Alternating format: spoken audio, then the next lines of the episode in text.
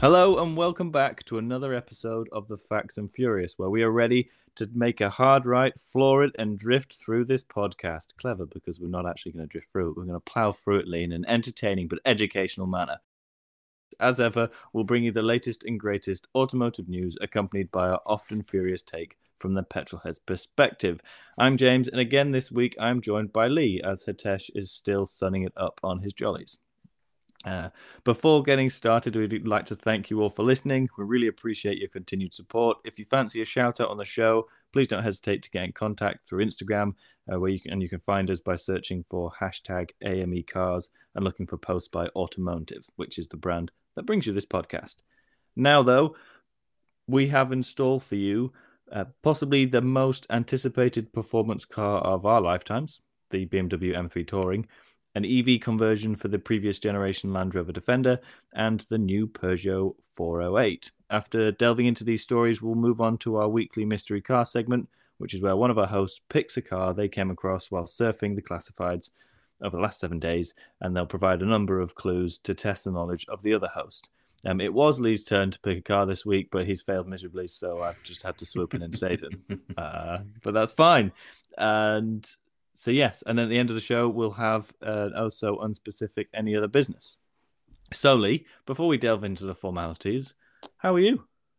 I am very well, thank you. Fresh off another week, which seems to have disappeared before me. And I really want a Toyota Supra. I really want a Corvette C3 or C4. I really, annoyingly, would quite like an M3, a current generation one, which is obviously on topic for today's podcast. So it's effectively been another week where I want cars I can't afford. So yeah, welcome to another week in my life. What are you going to do to afford them? Have you got a master plan, or is this podcast the master plan? This podcast features as a small stepping stone in a wider plan. I've currently started a new job in the cryptocurrency industry, and just like I'd like to say that that's a hint of I'm coming closer to acquiring one of these wonderful beasts, but rather, as you quite well know, everywhere I seem to go, the business seems to start either stripping back or losing money.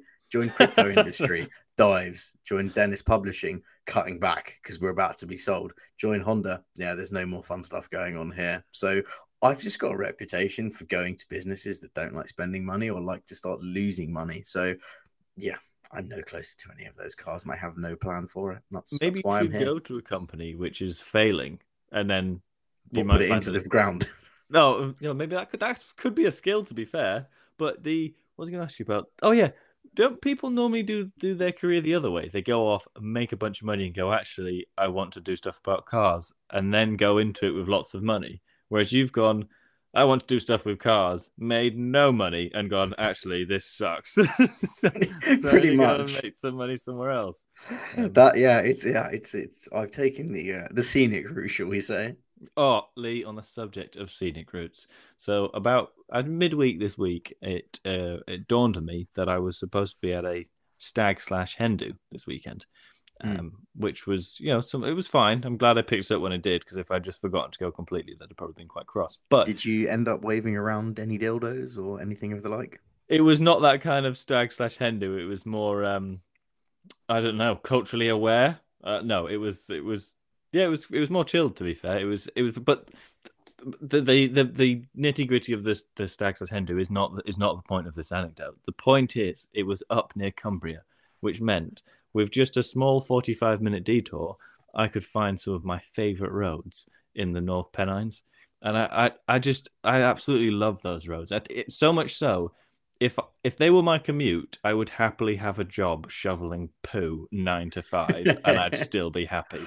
Were these roads the ones we frequented on our little jaunt in the GR Yaris? Not GR Yaris. What was it called back then? GRMN. GRMN. They were. Some of them were, yeah. And they're just... Oh, yeah. I just... For me, it's all about the corners. Like, any old bod with a heavy right foot can go fast in a straight line. But it's just... When you've got good sight lines, the roads aren't busy. It was a nice dry day, but not with sun's glaring in your eyes. And it was just... This made me fall in love with driving all over again. It was great. So I'm happy that people are getting married. Can't wait for the wedding. I have to go back. Yeah, I think it's really funny you say that, because I don't remember the last time I had one of those affirming drives that, you know, confirmed exactly why I like driving and why I like cars. Yeah, that is now a distant memory. I know, yes. I live in London. Yes. I live in London. I know. And because it's, I do think to an extent also to whet the appetite, like you don't have to have an amazing car or a fast car, but I think you do have to have something with a tiny degree of sporting pretense somewhere. And for example, say like a Ford Mondeo, it doesn't have to be a fancy one or anything, but you know, go back a few generations and Mark One Mondeo, for example, everyone knew it was a good car to drive for a standard, you know, run-of-the-mill saloon. Whereas now I'm driving around in a Skoda Kamiq, which... How far you've fallen, Lee. How far you have fallen. I don't chase apex speeds, I chase MPG. That's so cool, isn't it? Yeah, but just going back to the bit about you needing a car with a bit of something, you need a bit of something because you will, regardless when you go, when you're out for a drive, you will come across someone in probably a Japanese SUV doing 12 miles an hour. And if you can't get past that because you're in a Skoda Citygo, your drive's ruined. So you need to be able to dispatch people. But yeah, you don't need nuts power. That's why we love hot hatches. Hot hatches. Amen. Preach. Yeah. Go on. Well, I was going to say, if with the amen, shall I give you the hint for mystery car? Because I didn't actually do that. Indulge me. And then we'll move on to the news. Okay, so the hint for this car, and it's quite vague, is these be a movie star, these cars. They're a movie star? They are. They have starred in at least one movie. Okay, right. I see. Do you want a cheeky beginner's guess, or are you happy to sit on that until the end? Herbie. I'll give you one guess. If you're going for VW Beetle, you can forget about it. I should have known better that you weren't going to elect a VW to get any more airtime than possible on such a podcast. So that was a naive guess on my part. I will let it ruminate in my brain, and I will come back to it and inevitably fail miserably again. Awesome. Week I did give you a bit of a bum deal. I thought you would have just remembered the car, which if you didn't listen to last week, go back and listen to it. You'll get to listen to Lee failing miserably. Painful stuff. Yeah. Shall we go on to the first news story? Yes, let's. This is an exciting one, isn't it? One that we can actually all get on board with. Finally, BMW have answered the call and they've given us an M3 Touring. And just as a quick side note, I came across some pictures and it was a news story that came out again about some concept M3 cars that BMW made a few years ago. Do you remember the E46 M3 Touring concept that they made? It wasn't them, was it? I thought the 46, wasn't that a fraud in the end? It may have been. Maybe I didn't read the news story properly, but I saw it in a picture that was amongst other cars that were of the out of the M Skunkworks division, so it may well have been. But again, so they had that, and they've now answered the calls, and in series production form, we are going to get the current generation M3. So as the standard car is, it's packing a twin-turbo, 3-litre inline-six, the BMW way, the BMW stalwart. So that pushes out 503 brake horsepower, 650 newton meters, and it red line all the way at 7,200 RPM. So it'll be no surprise to see that this car sprints to 62 miles an hour in about 3.6 seconds. All these models benefit from an automatic gearbox, and that is channeling the power. You know, in these sorts of cars, it's the thing. And these beneficial automatic gearboxes are channeling the power through the xDrive system, which is BMW's four-wheel drive, but I believe rear bias system. And the benefit that you get, it has a 500-litre boot. So it's just a really practical family car now. And that is the same that you get from the standard 3 Series Tourer. And I think we can both agree that while the front is a dog's dinner, it looks bloody good from the rear three-quarter angle, doesn't it? Oh, I'm quite conflicted about this car, but yes, from the back and the back quarter, it is just, can't think of a sexier BMW. I think that's a bold statement. Can you name a sexier one? I think the 8 Series is a pretty good looking car. No, I don't like the 8 Series. I think there's something about it, and I haven't put my finger on it yet, but I think when it's all blacked out, it looks fine, but that's because whatever it is that I can't work out what it is, I'm not picking up as much because it's blended in. But I don't think the proportions are quite right. I think this is, I'm not going to say perfect because that is just naff, but I don't know. This looks like, you know, when you find a car you like and you can Google like modified versions of it, and you find one that's been lowered, has nice arches, and it looks sensational. But you know, because Terry's done it in his weekend, it'll be horrendously flawed. Like you won't be able to turn right because it'll screw up on the wheel arches. This has been done by BMW, so it must work. No, I see what you're saying. I don't, get me wrong. I think it actually, in amongst its competitors, I guess the RS4 is the elephant in the room of competitors, and I think that's a stunning looking estate in the modern context. Yeah, I think they've done. I think if you accept that all of these cars now look like they're modified versions of themselves, if that makes sense, is as this M3 does. It's incredibly aggressive, angular, boxy. In the same way that I think the RS4s of old are better looking cars than the current one. Oh, 100%. Given where automotive design is taking performance cars, I still think the RS4, it looks incredibly mean, and that has a fantastic road presence, just like this M3. I think the latest RS generation are a real letdown for me. I think the previous gen, when they're a bit rounder, a bit softer, a bit more curvaceous, and they were brilliant. But moving away from styling, although actually before we do that, we will put up some pictures on Instagram of the M3, so be sure to go if you'd want to go look at them. Another plug there. Can I just add one thing more on styling? Is also what I like about the fact they've turned this car into this estate is in terms of, I guess, both area and volume. What is disgusting about this car now physically makes up a smaller proportion of the whole car. So mathematically speaking, it's now slightly better looking because less of it is vile. And obviously we're alluding to the disgusting bucktooth grills. What I know I said I want to move away from styling, but I actually want to ask you one last question. From dead on, do you think it looks like an M car? If there wasn't the little M badge on the grill, do you think it looks... Actually, hold on. Add into that. Get rid of the M badge on the grille and the M wing mirrors. Do you think that's an M car? I think it carries quite a lot of aggression. I think if you look below the headlights, that sort of bottom half of the grille, it's still fairly aggressive and angular, I think.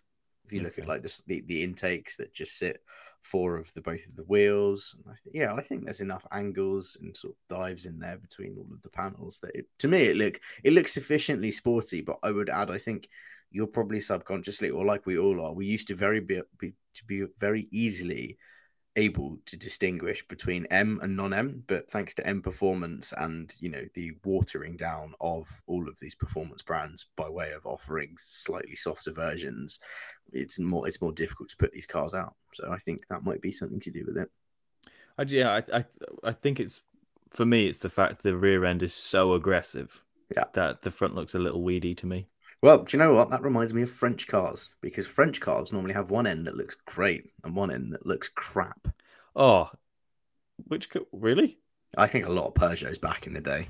You go back and you look. So take the Laguna Coupe, Renault Laguna Coupe, from the back, baby Aston Martin. From the front, I've thrown up all over it. No, I'm not prepared to accept that as a viable example. The Laguna Coupe is a disastrous car. Front of it's great, but anyway, rear of it's great. No, to be fair, the front of it is great if it's parked behind something and I've got my eyes closed. So you've got a point. I agree. Anyway. Oh, yeah, we're moving away from styling, weren't we? Can I hit you with why my problems with this car? And if you can talk me down from the ledge. But my problems are, it is too powerful. It is not offered in the kind of spec little old me would prefer it. And it is horrendously expensive. For me, the fact there is not the very least a rear-wheel drive only model. Now, I get that the market's different for estates, but the fact that they've gone all those generations of M3 with no four-wheel drive, with manual options, and actually decent styling, and they've gone, right, we've made a fugly one. I know how we'll distract people. We'll make an M3 version, but we're not going to offer it in the kind of spec which everyone had loved all the older models for. We're going to do it in this new age flappy paddle, you know, ridiculous performance, but we'll have software to bail you out from every scenario kind of setup. And it just grinds my gears slightly. I think if, you know, if you're coming at from an idealistic point of view, totally agree. You know, the purists demand one thing and one thing only. That's manual gearboxes. That's rear wheel drive from an M car. I think that is, that's the M car handbook. You know, chapter 1, rear wheel drive, manual gearbox, 6 cylinders. What's chapter 2, Lee? There is no chapter 2. It's just the chapter 2. The title is "Look Back at Chapter 1." That's all you have when you think about the M cars. That's how they're at least defined in my eyes. I know everyone has their own take, but I think it's quite a well entrenched brand philosophy. That said, I think that ultimately, James, the problem is no one will buy the manual rear wheel drive lower powered version because there's no demand for it. People, there's demand right here. No, but you can't buy the car, and you won't buy the car. The demand at a point where they can make a profit on it. I'll revise what I said before, because the people who, you know, they're targeting the people ultimately that are going out and buying RS4s, because, you know, that's where a lot of their sales they'll probably hope come from, is conquest sales. You know, ultimately, to you and me, this is a great brand exercise. BMW answering the purists from a marketing perspective. Again, BMW answering the purists. From a sales point of view, if they made it in the spec we wanted, it would be an absolute sales flop. I hate to say that. That's my take on. But why would you buy this? If I was the kind of person that wanted an easy to drive performance car that looked good, I'm getting a Taycan. I don't get the appeal of buying that car to not use it for the reason a purist would want to drive it. My understanding is just I don't have it anymore. I don't. The range will be tiny. It'll cost a fortune to run. It could be obsolete in a few years. It's not going to appeal to the masses when it eventually gets older, because I don't see cars like this becoming classics as much. I think that we both probably come at it from an overly purist, rose-tinted glasses point of view, because if we both drove a manual one, I'm sure we'd love it. I'm sure it'd be fantastic. And it goes again, rear-wheel drive. But that said, the four-wheel drive part, I would love to, you know, sit on my high horse and go, oh, that's disgusting. But actually, like, four-wheel drive systems are so advanced these days that this car is rear-wheel drive until it doesn't need to be. So that bit doesn't really bother me at all, to be honest. And when it comes to the manual versus the automatic, yes, I would probably prefer a manual, because I think it's that layer of involvement. It's another way that you're having a more connected, immersive driving experience. But when a car is that fast, unfortunately, this is the world we live in. When a car's that fast, you need the automatic gearbox to keep up with it. And they're so fast that if you want to enjoy them as much, you do have to pedal them really quite hard. That's the issue. That's the core of the issue where it comes back to, is that us podgy humans can't really keep up with. We can't really keep up with these cars and have a connected driving experience. So we have to give a bit. They're powerful then, aren't they? Yeah, 100%. Bring back a naturally aspirated inline-6 3-litre manual BMW estate, please. That would be... Preach it, sister. Yeah, that would be... I still couldn't afford it, but that would be more appealing. Yeah, but again, no one's buying it. And the problem is I think, you know, we're in... Horsepower wars have just continued. They've been around for years now. Each car is bigger, louder, faster, loaded with more tech than the last. Do you think we're peaking though now? Do you think? Because do you not realistically is it going to become range wars? I mean, range wars, horsepower. Yeah, but range isn't sexy, and I definitely don't think we're peaking, because all these electric cars are packing ridiculous amounts of performance, and they've got the range. Take the Lucid, for example. I think Lucid's fastest saloon has 1,100 horsepower. You know, the Plaid S Model S has, you know, in excess of 1,000 horsepower. I mean, EVs... Yeah, she sticks the brakes. Yeah, EVs have just, like, they've come into the horsepower wars, and, you know, this M3 in respect of...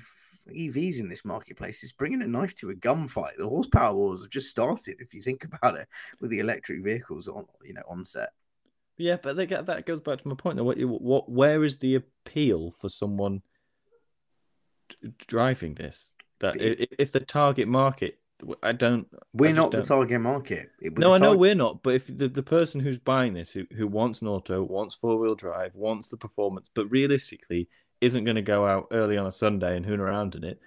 How does this win out against a decent EV? Because EVs, I think, at least it's hard to say for the people who are in this marketplace because we are not one of them. But an EV is still boring. Yet. No, but an EV is still. I think this still. I don't think we're giving sometimes manufacturers enough credit because I honestly think, James, we would both get into the driver's seat of this car, we would take it across the Pennines, and we'd get out and we go, holy moly, that is a really special car. And whether it was with the manual box, with the lower performance spec, which is what, like 450 horsepower, you know, even if we got the opportunity to customize it exactly how we did in our vision, and then we drove that versus this stock version, I reckon we'd get out and we wouldn't tell a great deal of difference, and B, we'd be astounded by this car. Whereas I just don't feel like it would be the same if you take an electric competitor. Yeah, we'd have to, if we can arrange that kind of test. Exactly. BMW, get us on the phone. Yeah, exactly. Okay, so anything else before I think we round off the M3? No, other than let's celebrate the fact that it's here. But I meant as in. How much does it cost? When can I buy it? Can I buy it now? Oh, I mean, it costs too much because it's £80,550 and it goes into production this November with order books opening in September. So who knows, with the supply crisis going on, you might get yours in dealerships in 2029. Yeah, they didn't say which year, did they? Oh, no, did they say this September? Yeah, who knows? So, actually, close this off. You've got £80,000 to spend, Lee. You need a practical, everyday car. Mm-hmm. Do you spend it on an M3 Touring? Absolutely not. Oh, well, that was. I'm not gonna lie. I thought you were gonna go the other way on this because you seem quite up for an M3. We said you wanted an M3. Can we caveat this for a second? Actually, well, I'll answer my question again if I need to. Does this need to be a new car? Doesn't need to be a new car. It has to be reliable. So what would you define? It has to have the expectation of being reliable. So I'm going to say no more than 15 years old. No, 10 years old. Let's go 10 years old. Just bear with me while I Google something. The Jensen Interceptor is older than 10 years old, Lee. No. This is a genuine competitor to the Karin period. So I'm not trying to go too far off book here, but I'm just checking if the generation that I want still in play in 2012. So this is a really tense moment. I really hope you come back with an Octavia VRS so I can. Oh, it's so annoying! It wasn't. I was gonna go for the. Oh, it's 2011. Maybe I would. Oh, 2012. Yeah. So I would have gone for the 2012 C63 AMG Estate. Yeah, you can have that. That's cool. So yeah, 100% naturally aspirated. Probably the same amount. It was probably, if you got the 507 versions, you were packing about 500 brake horsepower. They were 7-speed autos once they were facelifted. But if I'm going new, then actually, in fairness, I am getting this M3. If I'm going, I think new. Credit to the new M3. The interior, I think, of that generation of Merc has not aged well. Disgusting. It is abysmal. Whereas this comes with, I think, the equivalent of an IMAX, doesn't it, on the dashboard? Or yeah, can do. I don't know if it's standard. I, to be honest, again, this is just as a rounding off statement about actually joking aside with this Mercedes. I'd buy this Mercedes purely for the engine. I think in every conceivable way, the M3 would be so much better, not just because of the passage of time, but I just think it actually is an everyday car. It would just be better. There's no other words for it. But, you know, we're petrol heads, 6.2 litre V8. How can you go wrong? If this was my everyday car, I would definitely be looking at an electric alternative. I know that's sacrilege, but the more time is progressing with me, I think my dream car, not my dream car, my free car garage is electric car with a massive range, hot hatch for fun road trips, and a classic car for like my hobby / pooling around it. That's where I'm at. That sucks for you. What? Why does that suck for me? No, move on to the next story. I've had enough of this electric nonsense propaganda. But fuel prices, bro. Right, okay, actually, moving on to the next story, an electric car story. So there was Well, let me tell you what it is first, and then you can poo. But so there's a company called Electrogenic, which is a UK specialist at converting classic cars to electric power, and it's launched a conversion kit for the previous generation Land Rover Defender. So basically, you get an electric motor. It bolts onto the old, well, the existing clutch bell housing, so you retain the original gearbox. You get a 52 kilowatt hour battery pack, which should translate to a range of over 100 miles, although they do say that if you're using it as like a farm, as a farm vehicle, and a lot of stop start shunting around kind of driving, you should get a bit more range than that. The kit is expected to cost 24 grand plus VAT, and Electrogenic claim that you can save around £6,000 a year in fuel if you switch to electric, so it should pay for itself in 4 years. And I did try and work that out backwards as to what that means, and I get it that it means you have to travel around 18 to 19,000 miles a year for that maths to hold up, which seems like a lot if you're doing them in 100-mile stints. Yes. But what do you think of just generally converting electric classic cars to electric? I think there are plenty of more than acceptable applications for it. This being one of them, I think. You know, I don't think anyone's ever been in a Defender and gone, my word, that powertrain is something special. I mean, I quite the opposite. They've probably gotten in and gone, oh my God, this thing is either very slow, incredibly agricultural power delivery. So, yeah, I think there's certainly a place for it. And even if you think of, you know, the Defender in its work environment, you know, electric motors, loads of torque. What do you want when you're off-roading? Loads of torque. What do you want when you're towing? Loads of torque. So I think I'm quite on board with this. I mean, but both from just a theoretical perspective and from personal experience. So okay. I think it's yeah. I mean, I've been in I think it was a 40th anniversary edition Defender, 3.5 litre Rover V8. Nice. Here's me thinking that would equate to some performance. I can't even imagine what the slower versions were like. And the idea of adding some refinement to this car is amazing, because that, I think a Defender, this might sound offensive to so many people, it's one of the worst cars I've ever been in. And that's using the definition That's using the definition of a car of just getting you to A and B, getting you from A to B, sorry, in relative comfort. Okay, right. So let's see you get across a field in relative comfort in a 3 Series. Citroën 2CV, bro. Sorry. So you're going to tell me that you would regard a Citroën 2CV as overall a better A to B car than a Defender? If I have to transport eggs? No. I get what you're saying, though, but no. But on the subject, what was it you were just talking about? If we circle back to before we were talking about being a good car. Oh, refinement. I feel like you're being a bit generous to this pack, because it's going to be the same car, but with extra weight.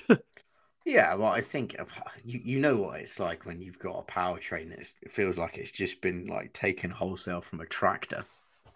Yeah, that's true. But the performance figures that they're claiming aren't huge for this, so it's not like you're going to just be able to leave it in third and waft around.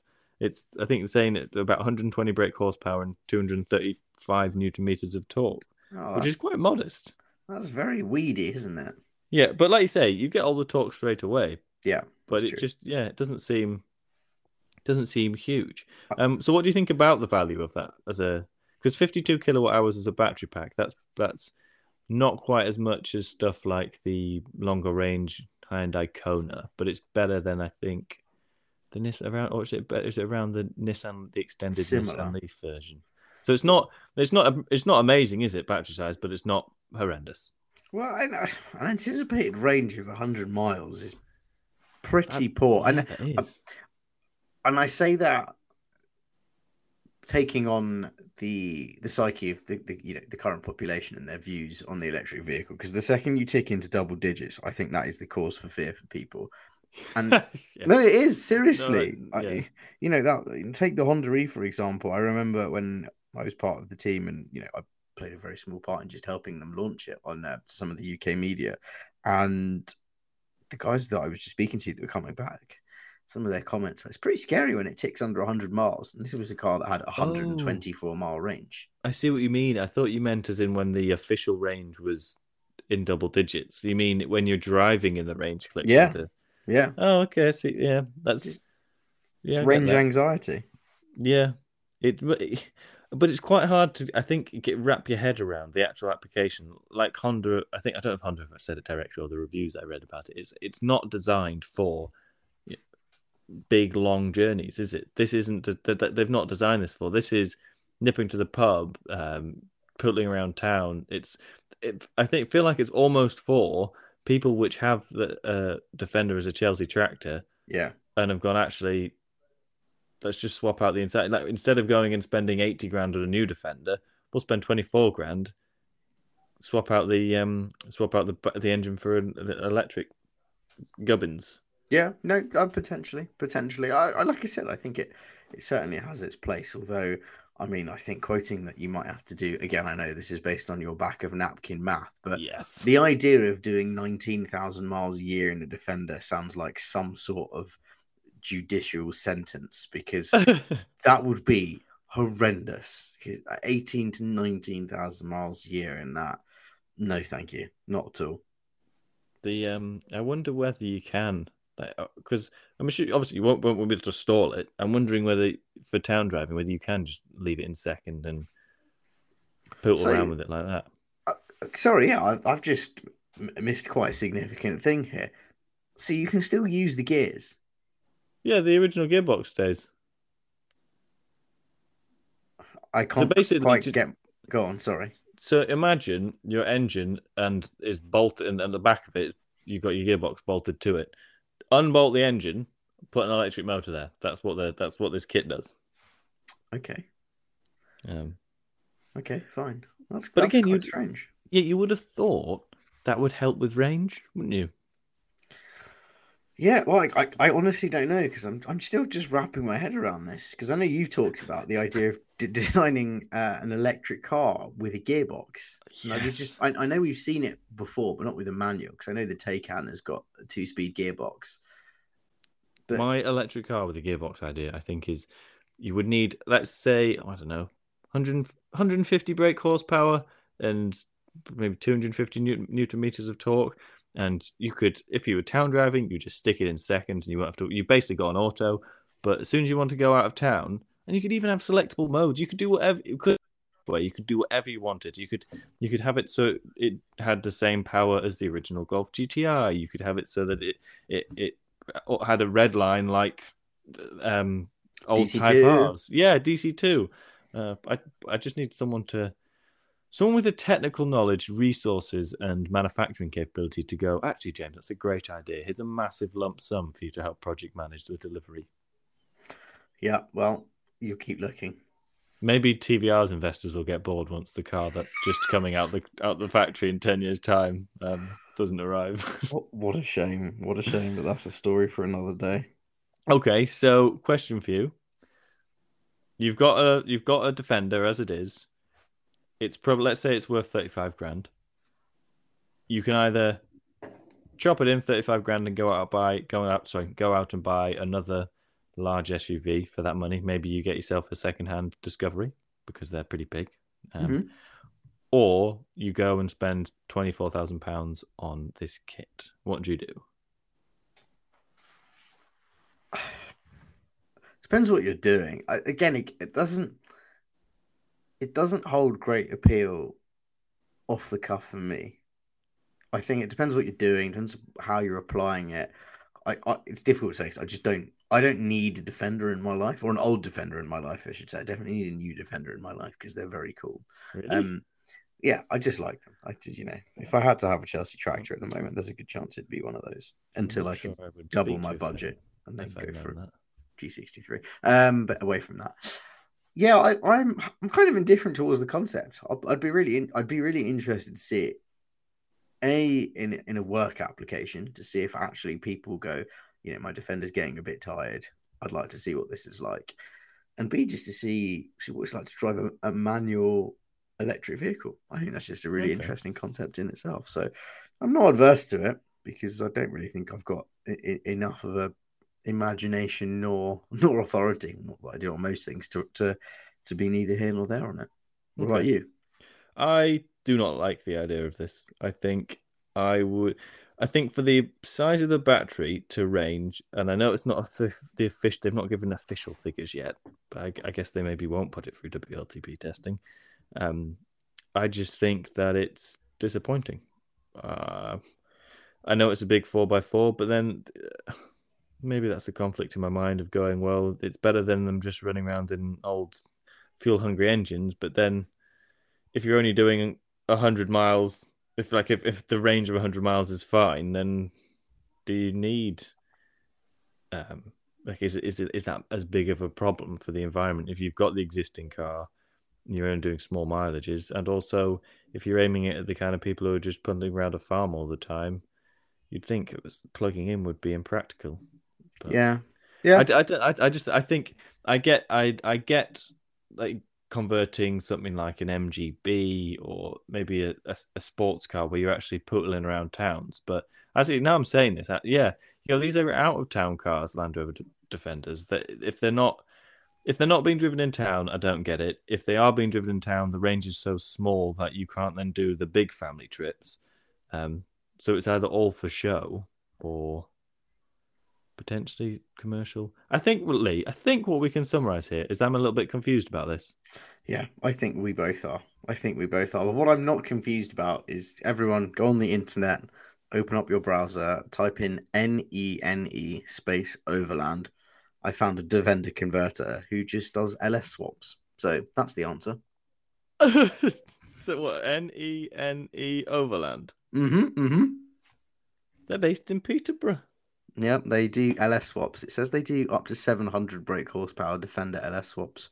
Damn, that is terrifying and awesome. Ooh. I mean, what a horrendous thing that would probably be to drive, but they're very cool. They are cool. They put a roll. These look like, they just remind me of. Did you ever watch the Tomb Raider film with Lara Croft? I did. That I guess it was a 110 pickup she had. It was that exactly. Kind of the first. It was grey. I think it might have had black wheels. I could be wrong. I'm not sure, but I'm sure it had an exterior roll cage and the kind of adventure gear stuff. One of the ones on here kind of reminds me of that. Anyway, that's what you need to do with your Defender. If you're thinking about what to do with it and you're tossing up between electrifying it with 120 brake horsepower motor, or you have the option of putting in a 5+ litre born and bred American V8 that can turn out up to 700 brake horsepower, it's worth cross-shopping them.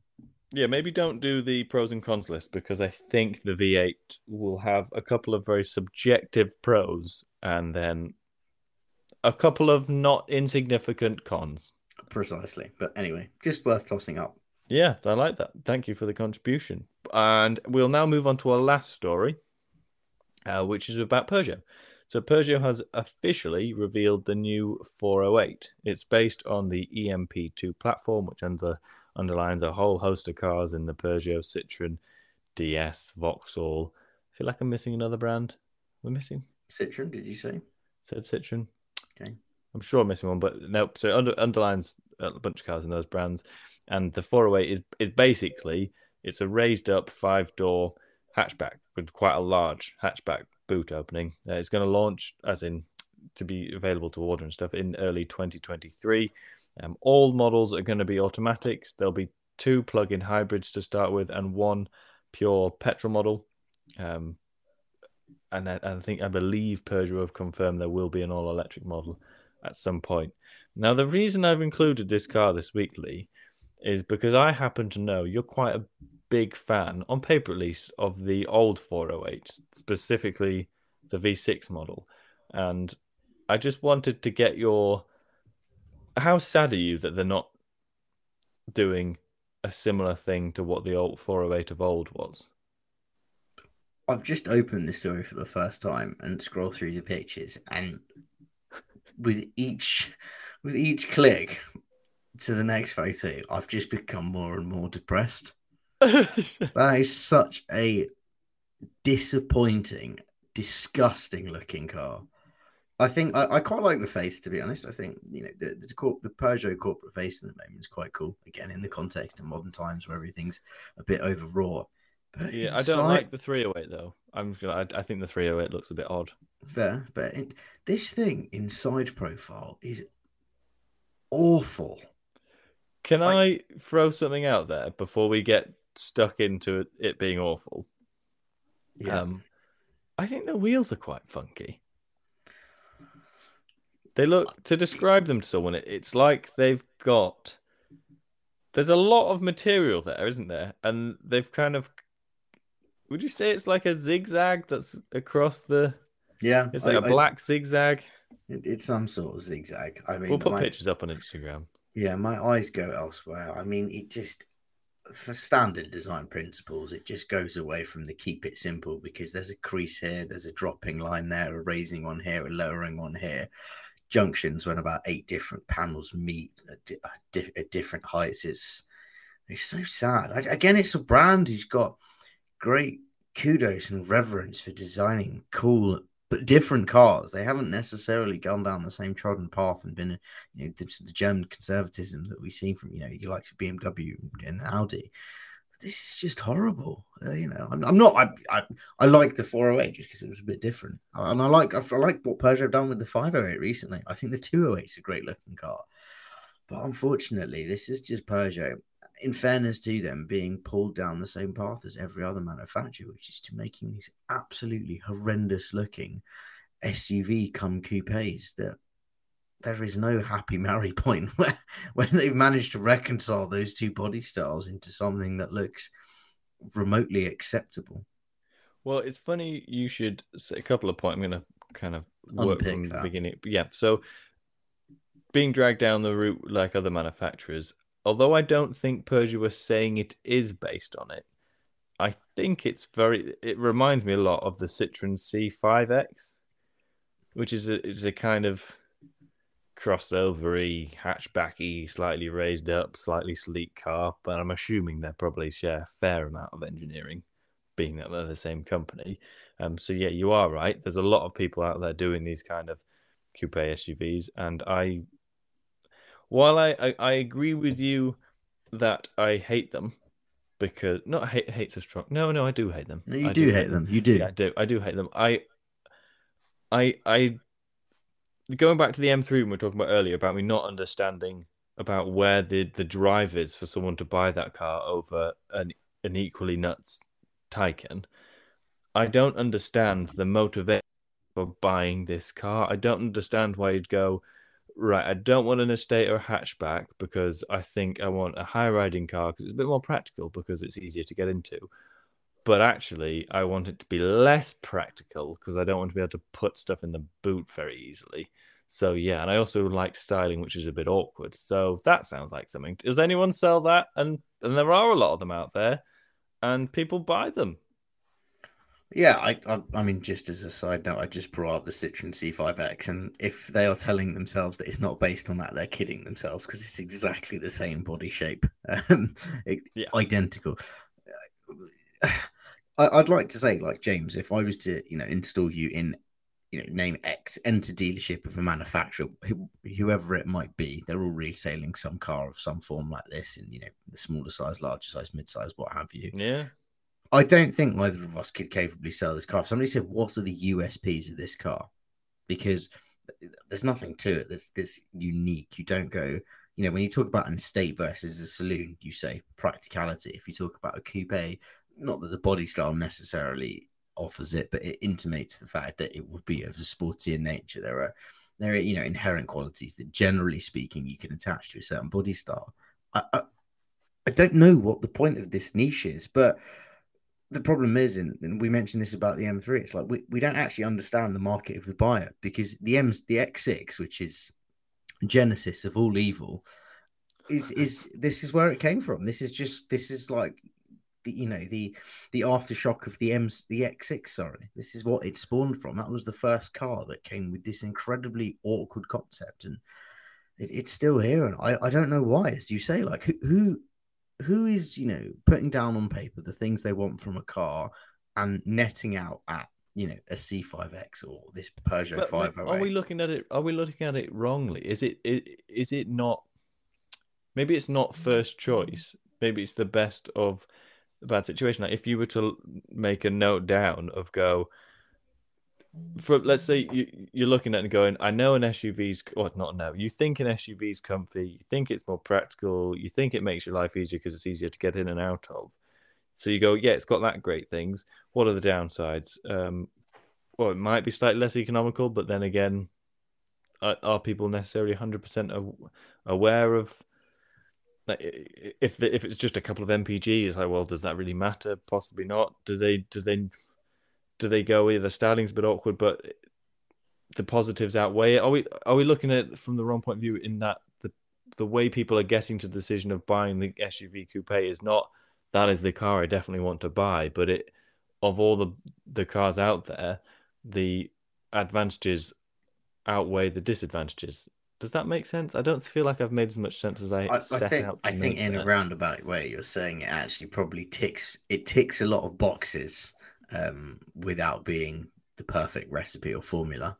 Yeah, so people get them. Like, I understand that, and and if we look at other manufacturers that have brought cars to market with that approach, then we need to not look any further than the hot hatch, because anyone who buys a hot hatch, ultimately, they don't want to buy a hatchback. They want to go out and they want to buy a Porsche 911, a Ferrari, F8, what have you. Any sorts of sports car, which practically speaking... I don't want that. No, but if you had an unlimited amount of money, you're not going to choose to buy... If you can buy one car, you're not going to go and choose to buy a hot hatch. I would. So you're telling me... For whatever you want, like, you can only have one car forevermore. So you can drive other stuff, but like, this is the car that you're gonna own. You're telling me that you're gonna limit your imagination and be incredibly practical and go out and buy. It's not limiting my imagination, Lee. But it is. No, what do you mean it's limiting? Your imagination is you've picked a brand which is most known for making fast cars, and the Porsche 911. It's like the least amount of imagination possible for going out and buying a fun car. Okay, fine. Like, you can go out and buy what you want, whether it's an Alpine A110, whether it's some sort of noble. If I'm getting one car, how am I going to get my fridge back from Curry's in the back of an Alpine A110? Yeah, but this is the point. You have those are compromised cars, and surely as a purist petrolhead, you don't care about if you have to compromise and make exceptions to be a bit stupid, because that's the point. Like, I know if I buy a 911, is it practical? No. Is it fuel efficient? No. Are there many better cars I could buy for most occasions? 100%. But actually, I just want it and I love it. But realistically speaking, as many people suffer, they have to make these compromises. But if you don't, why would you? Hot hatches, I love them, you know that, but they exist to fill a void where people are going, well, I have to make a compromise. I want some performance, but I need some practicality in my life. No, I stick by I like a hot hatch because it's not a compromise. It's well designed for the needs. If I was going out to get a track car and I was getting a hot hatch, I'd go, yeah, that's not the right choice. You get a Caterham or you get a Lotus or something. But to go, I want a fast car to use every day, I don't look at as a hot hatch as a compromise. If you had an unlimited amount of money and you had to use a car every day, why would you not go and buy a BMW M5? Because I don't see the need for that much power. I don't get why I'd need that much power.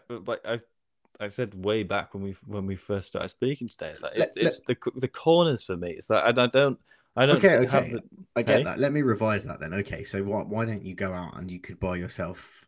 You can design your perfect sports car, which, I mean, for me at least, it would be something like probably Land Rover. Go back, something like that, small. 6 cylinders, get a manual gearbox. It's not going to be too powerful, which I know isn't your version, and I 100% respect that. Mm-hmm. But this and then itself, this solves all of those problems. This is a car with more imagination, and it's going to be a better car to drive than a hot hatch because it's not been designed with the inherent compromises. Because every hot hatch is compromised because it's built on a platform that isn't necessarily designed for performance. It's designed first and foremost for practicality. You're making a huge mistake in that, Lee, that you're assuming that the level of driving or driving skill that I have is to the point where I would get more enjoyment from an Evora than I would from a Fiesta ST. Taking the lease, like that is a low-powered sports car. But no, I'm not really talking about power here, but that the amount of enjoyment I can get from an ST, from the amount of enjoyment I could get from any other car, like I get how something could be sweeter handling, and because that's the difference between like the ST and maybe driving around in a VW Polo. I get the sweeter handling point, but hot hatches like the ST, they handle so well. They've got more than enough power for the road. One thing I will give it a mark down for is the sound. They don't sound awesome. They sound fun, but they don't sound awesome. But then I think a lot of new cars have that problem because of the emissions side of things, which you can't do anything about. But also for me, it's not driving by myself. Great, yeah, that's fun. Has a time and a place, love it. But some of the stuff I do, which is to do with driving, there might be a group of friends going, and I can take one of them in the Evora, and if everyone else has got fun cars. But sometimes it's you might have more people to take, or you might be going to the lake somewhere to do some biking. For me, it's if I have one car, I don't see the hot hatch as a compromise. I see it as a perfect solution. Fair enough. I guess we'll somewhat be at odds with that. I mean, I would like to add the disclaimer that I do like you. I'm a massive hot hatch fan. As in, I genuinely believe, and sadly so, that I will never own a better car than my FK8 Civic Type R. That's more probably a reflection on where I'll be in life rather than well, not rather than the Type R, because that was a fantastic car. Yeah, but no, I know. Maybe I'm just being a bit too childish and indulgent. But anyway, I don't know how we got onto this. I think we slowly spun off from this. I think if it was a 3-car garage or a 2-car garage, and you were saying to me, "Money's no object," that would be a different discussion. But for the everyday, that's where I'm at. But yes. Moving on, have we got to the end of what we talking? We were talking about the Peugeot. How far we've moved away. So just to round that off, we don't have prices for it yet. One thing that I should have mentioned actually: the plug-in hybrids. They've not confirmed official range, but as other Peugeot models can do, I think high 30s, 30 miles. They expect similar from this. So would you buy this? Say. Well, let's say a plug-in hybrid 308. Would you pick something like this over that? Or, sorry, 508, because I think it'll sit in the range between the 508 and the 3008, I think. I mean, absolutely not. 508's a good-looking car. You can get a 508 estate, which is nice. And the high-performance one, I forget the name of it, but that's packing about 400 brake horsepower once it's all up. So, no, I just think it's a bit of a shame that it's a really quite unattractive car, because, as I said, I think Peugeot for a while now have been pretty good with their design language, and they've produced some very pleasant looking cars, but this unfortunately does not follow suit. But I will concede that I actually think that the range they claim, 30 miles for a hybrid, is pretty good. I think that's fair, even in respect of what most journeys are. I think that my brother and his other half have just bought a hybrid, and it is a new Defender, which is pretty cool. Really excited to go in it because I'm still a child. But again, I think they were talking to someone who owns one because they were trying to just get a bit of a user experience to guide whether or not it was the car for them. And the guy they spoke to doesn't do a great deal of miles, but he says he's only filled it up, I think, once in the last 2 months, and he does a fair amount of driving, but it's all fairly local. Nuts. Yeah, because ultimately, he plugs it in every single night, and he doesn't do more than 30 miles in a day. So the times that the engine are kicking in are few and far between. It will probably be under hard acceleration and heavy throttle loads. But other than that, you can poodle around on EV power. And that's one of the times I go, yes, this does make a lot of sense. So that's at least one positive we can put to this thing. That kind of makes the electrogenic conversion kit seem better, doesn't it, in terms of the range that we were worried about? But the Peugeot, I agree with you. Nah, it's not even on the top 100 of potential practical family-ish cars for me. Yeah, I mean, what are people going to think about that when they look back in 50 years and someone comes across that? Because now when you come across like a rogue French car, you go, that's probably quite cool. Like, for example, I saw a Renault Aventime recently. I have not seen one of those in so long. And while I was with a few people that were cooing at it, which to tell you about, I was with some incredible car nerds. While there were some people that cooing at it, I thought, that's disgusting. But at least it was an interesting concept, and they tried to do something very radical. There's nothing radical about this. This is just, you know, beating the same drum as everyone else and playing out a horrible tune. Will this be the our generation's Austin Allegro, this type of car? Oh, I don't know. There are so many of them is the problem, that they all just merge into one.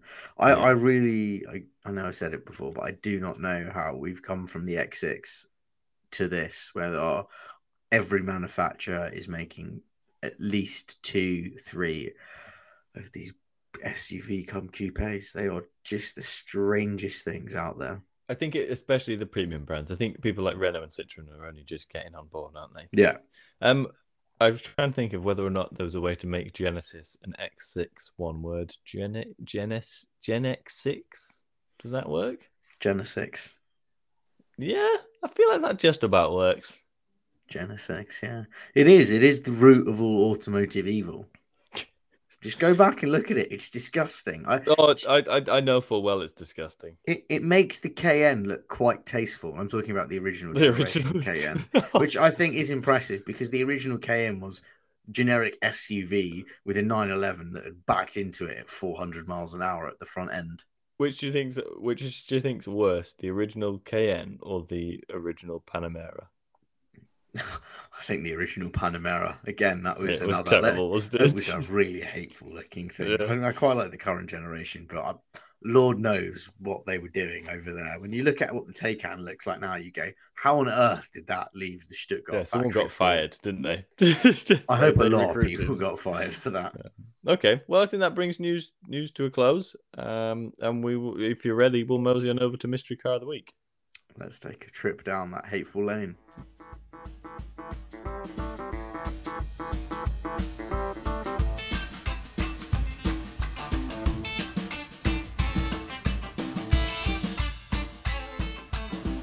So, if this is the first time you're listening, Mystery Car of the Week works like this. One of us has picked a car, so this is a specific make, model, and body style that we came across during the past weeks while dreaming/drooling over the classifieds. We're going to drip feed the other presenter 5 clues, plus the starter hint we had at the beginning of the show, to see how quickly they can guess the mystery car. We invite you to play along, whether you guess correctly and or whether you beat the host, either through Instagram or the poll associated with the pod, if you're listening on Spotify, that is. If the host guesses the car before the end of the clues, we'll insert an oh-so-subtle horn over their guess, so not to spoil the game for yourselves. Are you ready, Lee? Yes, I think so. So, beginning of the show, you had a little clue, which is these cars are movie stars. Or this car is a movie star. Do you want to have another guess? Or you guessed VW Beetle before? Just, there are so many obvious ones. There's, I think, was it the Charger or the Challenger that was General Lee in... you know the name of the film I'm thinking about? The one where he drove, it was basically just him driving. No. They did a remake of it a few years ago. Dukes of Hazzard. Oh, all right, okay. No, it's obviously not that. Then staying on the American films, I'm thinking of Smokey and the Bandit with Burt Reynolds. Eastbound down. Load it up and trucking up. Yeah, that was a great song. Jerry Reed. And they had in that. Oh my God, now I'm forgetting the car. This is very bad. My memory's going. I think you're on the right lines of. I think of how well recognised they are, but you're a bit way off on the car. Okay. So I'm going to give you clue number 1 to try and nudge you in the right direction. Please. Which, if you don't get it from this, but no, actually, no, I'm not going to say that because I said that last week, and it's 5 clues later. Yeah. So, clue number 1, and these are quite short clues this week. It is supercharged.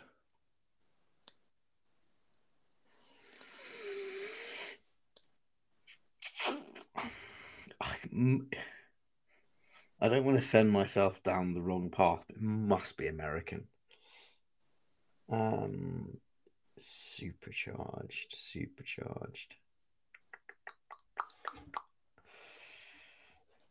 I feel like if it's supercharged, it's probably something out of the Dodge or the Chevrolet Corvette stable. Do you want another clue? Yeah. It's a hatchback. Dokey. It's a hatchback. A supercharged hatchback. Oh, God. That's really thrown me off course. Because I'm now going way off book here with talking about, I'm thinking of like, was it the Corollas? They did the T189, the T-Sport Corollas. Not that that would be, I've noticed that from any film. To be fair, that was used in both Mamma Mia films, I think. That's a good bit of trivia knowledge. It's obviously not going to be a Yaris GRMN. I mean, do you watch much Japanese cinema? Don't watch much Japanese cinema. For the GRMN. If you no, I don't. Oh, for God's sake! So you're guessing like the Toyotas, I guess. No. Not even gonna guess it. No, just in case. No, it's definitely not. There's not even trying to point it. Sure. Me into it, 100%. Well, you're gonna kick yourself if you get to the end of this, and it's from some niche Japanese. It's not. You said it was well known, so it's not. What was that? Yeah, in certain circles. What was that cartoon thing you used to watch that was about JJM cars? Initial D. That is an unbelievable TV show for combining what at times you suspect might be hentai porn with cars. It's not, obviously. It's actually incredibly nerdy. Mom, it's not. I know, it looks worse than it is. It's so nerdy. They'll introduce the what generation? They'll talk about the EG6 Honda Civic and the fact that it has a B16 engine, and you just go, "Oh my God, this is so cool!" And in reality, it's so nerdy. But that was one of the best things I've watched. 4AG engine. Did they have any hot hatches in that? Yeah, they had a EG6 Civic. They had a few other bits and pieces. It's good. It's really good. Honestly, I'd recommend watching it. It's a good pastime. But okay. I am struggling here, so I'm going to need to be served another clue, regrettably. Okay, clue number 3. Questionable reliability.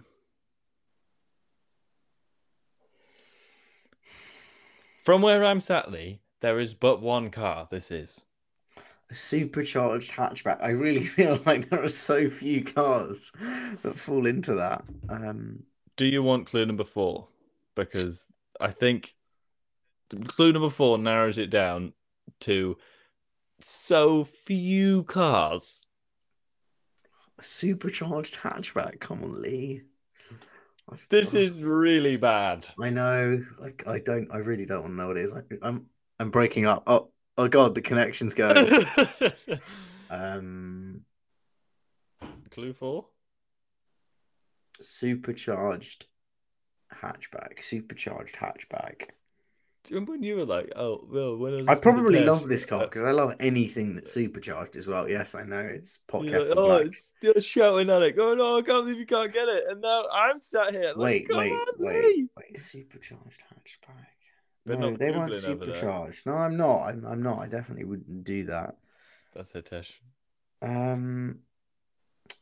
So I'm just thinking, like, what's been supercharged? Because there's the 1.8 litre Toyota engine that's been supercharged. They said that's in the Corolla T-Sport. There's that. It's not that. No, it's not that. You're right. What else has been supercharged? Oh, this is obviously not this. I know they did the twin-charged Super Micra back in the day. Can't remember the exact name, but it's not that. Why do I remember that but nothing else? I don't know, but that's a bit of a red flag for our friendship. Very cool. Oh, that was seriously cool. What else has been? It's not necessarily twin charged. It's the Volvos they were supercharged. Can I interest you in another clue?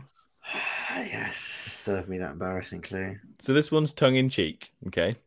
So depending on who you ask from the petrolhead community, the car was either 1% Rover or 99% Rover.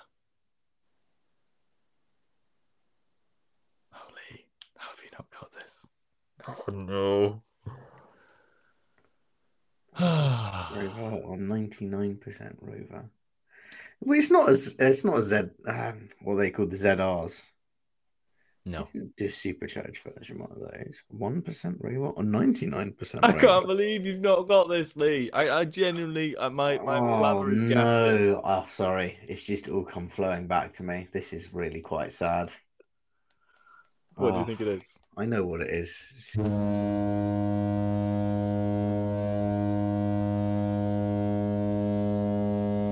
Yes, how did you not get that questionable reliability? Actually, I know. Supercharged. I know. I was just going too rogue because do you know what? When you went through the clues, when you offered the first clue at the top of the podcast.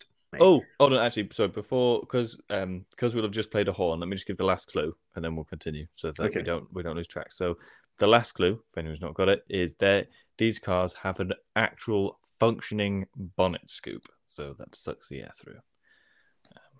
But I guess that's kind of part of being supercharged. But I feel like it's one of the defining features of the car. And for anyone that did not get the car up until that point, it is an R53 Mini Cooper S. Yeah, it was sad that I didn't get that quicker, especially as it's a car that remains as a saved search on my Auto Trader preset list. How cheap would one have to be? What scenario, sorry, would it have to be for you to buy one?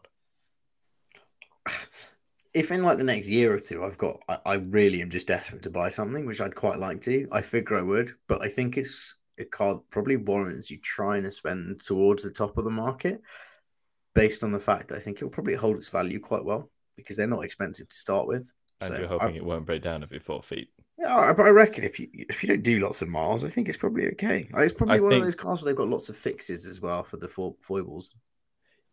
Yeah, I think you just have to be prepared to put the work in or pay someone to do the work for them because they're not. Yeah. They have common issues like the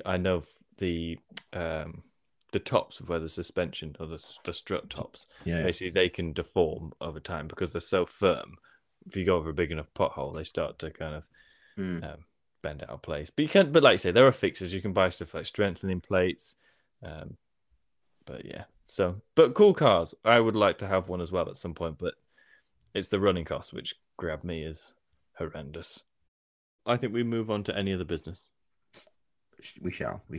So, any other business. First part, we've had some feedback from a listener, and the listener was Lee sucks, and that was from a one Hetesh pal.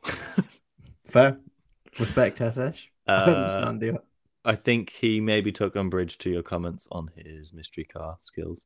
But... Well, at least he can very fairly feedback exactly the same feedback that I gave him. Lee, no, well placed for it. I will not have that because, as we have said before, Hitesh has admitted to cheating, and he cannot be trusted. He's got his road to trustworthiness is a long one. Fair. I will not have your good honor for playing a fair game besmirched. But yes, and so there are three other businesses. One is, and these mostly, well, the first two cover cars that have come up in previous podcasts, but it's always nice, I think, to have the news rounded off. So a while back, we talked about the ProDrive P25 Impreza, which was over £500,000. That's been fully revealed now. We're not going to cover again all the details. You can go back to the episode titled Chinese EVs, Crazy Subaru P25, and Class Action Suits for more information if you want it. Other than that, we'll post some pictures of the reveal on Instagram. Similarly, way back when we first started, there was a car which was called the Mercedes Vision EQXX, which was a concept car designed to show the efficiency or how efficient electric cars could be. And the idea was that it would have some kind of super range, although the battery would be no bigger than what you could get in stuff like the Mercedes EQS. But the EQXX has just set a new record for the longest journey on a single charge. So it did 747 miles, which was from Stuttgart to Silverstone, plus a couple of laps of the track. For reference, the average speed of the journey was 56 miles an hour, which I think's all right. I don't know if you do. That must have been truly riveting stuff. But if you think about it, though, that's 56 miles an hour average. The entire way. Yeah. Yeah, so you probably were doing typical motorway speeds. Yeah, or in the 60s, you'd think. They didn't really go into details of whether or not they included stops, as in Yeah. Did they include stops? Did they have a lorry that they were tailing the whole time for aero purposes? Yeah. You know, just happened to be a Mercedes lorry. In fairness, that is actually really quite impressive, because if you tell people, albeit it's a forward-looking concept, you can do 750 miles in an electric car. Okay, fine. We know what happens in an electric car. You take the claimed range and you slash it. Even if that goes down to 550 miles, you go, Jesus, that's a lot of range. Yeah. Yeah. So yeah, fair play to them. Yeah. And the last bit of news is the Law Commission has opened, or is now looking for, public consultation on remote control driving. So if you want to have your say, you have until the 2nd of September 2022. Bearing in mind there is already a remote control car trial happening in Milton Keynes. Don't sit there thinking, oh, I hate this tech, but it's years off. You know, the tech could be here sooner than you expect. Or likewise, if you've got something good to say about it or a good idea, also share it. So if you want, just Google Law Commission remote control cars, and it generally comes up that you can hop onto the UK Gov website. What's a remote control car? So I think it's stuff like where you can summon your car from somewhere. God, we can already do that, though. I don't think you can do that on open roads, though, can you? No, I think you can only do it in a car park, private environment. Yeah, and I think there's... A while back, we talked... There was a bit about... I didn't mean to tut so loudly. There's a bit about self-driving cars and whether or not cars which drive themselves will require someone sat somewhere for whoever owns the car that's driving itself, so that if there's a moment that the car can't deal with itself, someone will dial in and take control of the car. So I don't know whether there's an overlap here with this, but like I say, it's worth having a look if you want an input onto stuff like this. Yeah, I don't want to have a look. I want to drive my car. That's cool. That's fine. That's fair enough. I also prefer that. But yeah, so I think that brings us to the end of the podcast. Unless there's anything else you want to say? No. I think there was, albeit we went a bit off book at times, there was some good debates. I quite enjoyed the one about you still wanting to buy a compromised car and me wanting to buy a purebred sports car. But that's we're gonna all fun and games, right? Pub. Yeah, I feel like when we next see each other, we've got some long-winded conversations ahead of us. Yeah, I'm going to make good use of my empty bottle when I finish my beer. Oh, so violent. So yeah, so on that note, that brings us to the end of the podcast this week. Thank you all for listening. We hope you've enjoyed it. If you like what you've heard, please rate, review, and click the bell icon to get notification when the next podcast comes out, because it helps us grow the podcast and eventually the range of automotive content. If you fancy reaching out to us with any questions or comments, good or bad, Instagram's your best bet. Our handle is the oh-so-witty automotive, spelled AUTOMOANTIVE. And that's the brand that brings you this podcast. Alternatively, search for hashtag AME cars. But that's all from us. Goodbye. Did you want a goodbye? Oh, goodbye. Nice.